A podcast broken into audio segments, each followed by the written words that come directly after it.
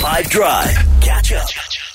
It's Five Drive on 5FM, and we'll all be hyper aware. We were leading up to this, the story that broke over the weekend, where one of the most famous people in the country can seemingly be taken out in what is seemingly a hit in a crowded part of a major city in Durban. And I think a lot of us have a lot of questions. So joining me on the line is Greg Arde. He's a prominent journalist and author based in Durban, and one of his books in particular, War Party, which deals with how the ANC's political killings are breaking South Africa and looks into political roles in violence in KwaZulu-Natal specifically, looking at the taxi industry and related industries, I think sets the scene for some of what we want to talk about with him this afternoon. So, Greg, good afternoon. Welcome on to Five. Hello, Nick. Thank you so much. It's great to be talking to you. Listen, you know, I thought we would just jump right in um, and ask a couple of questions to perhaps try get some clarity for people that I think are wanting to know a lot of how this kind of stuff works.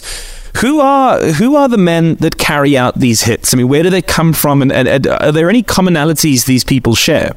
Nick, I'd say um, there probably are. No, no two killings are the same, but the unfortunate reality is that killers are down a dozen in KZN.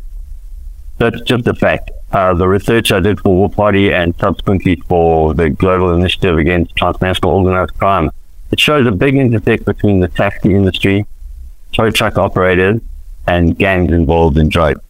So because of the war, the political war that raged in KZN in the late 1980s and the early 1990s, violence became embedded in KZN. And hitmen or, or Inkabi are nurtured in the province. And if they don't work in the taxi industry or belong to gangs, there's a strong likelihood that they'll be in the private security industry, which isn't sufficiently regulated. Um, the, the province is home to scores, if not hundreds, of fly-by-night security outfits and the, the amount of firepower in KZN is astounding. And, and the cops don't have a handle on it. Logistically speaking, the brass tacks of this, um, can you give us a bit of insight and overview into, you know, how, how the system operates, how people get hired, what their process is, and, and also just looking a bit more uh, deeply into like how much money is on the table? I mean, what are these people earning to do to, to carry out acts like this? Look, it's hard to say. It's hard to say exactly. Um, I think I think it's a sliding scale depending on how and how important the victim is. I think it would be probably quite alarming if we knew the truth of just how cheap life is. You know, I'll give you a chilling uh, uh, little little anecdote. I counted five drive-by shootings in Durban in January alone. That's reported by one private ambulance group. So that doesn't include assassinations in towns around the province that, that often aren't reported in the mainstream media.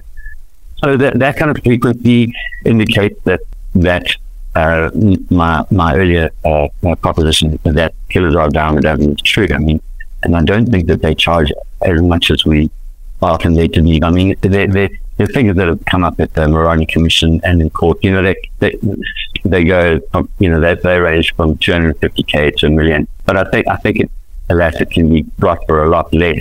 What came up in my research and what you often hear in court cases involving killers who are being prosecuted it goes something like this. A known, a known killer or someone with a reputation for violence gets approached by the buyer so often not directly. They'll go on to source illegal guns if they don't already have access to them. They'll get a down payment. They'll stake out the victim. They'll do the hits and claim the balance and disappear for a while. Although it's not so brazen that they don't disappear. The bottom line is KZN is washed with guns and heavy and it's scary. You only have to be around and just to, to to appreciate this, you know, in KZN. The other day I was at Durban CBD and there was a convoy of big 4x4s with no number plates. And walking beside the cars were these, these, these dudes with rifles, almost CIA style. It's like something out of the movie. Every day I see more guns.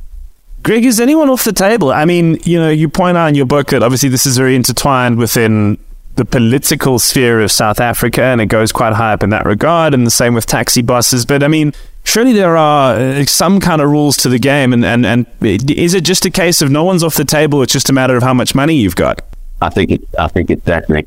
you know high, high profile people like mayors and municipal managers are being killed with, with, with the wrong frequency.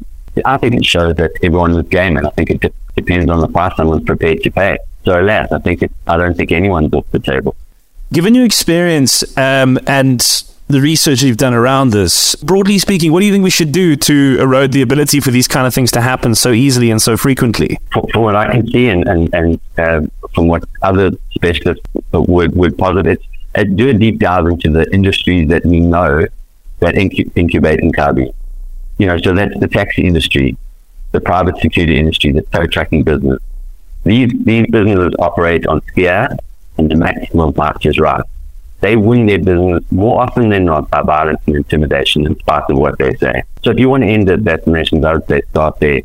Us are the cops are outgunned and often outwitted, um, and they either under resourced or mismanaged, or both, because they clearly aren't able to get a handle on them. There are some really smart cops who are catching killers, but clearly there aren't enough of them. Definitely more needs to be done. Greg Arde, thank you for your time. I appreciate it, man. Nick, thank you.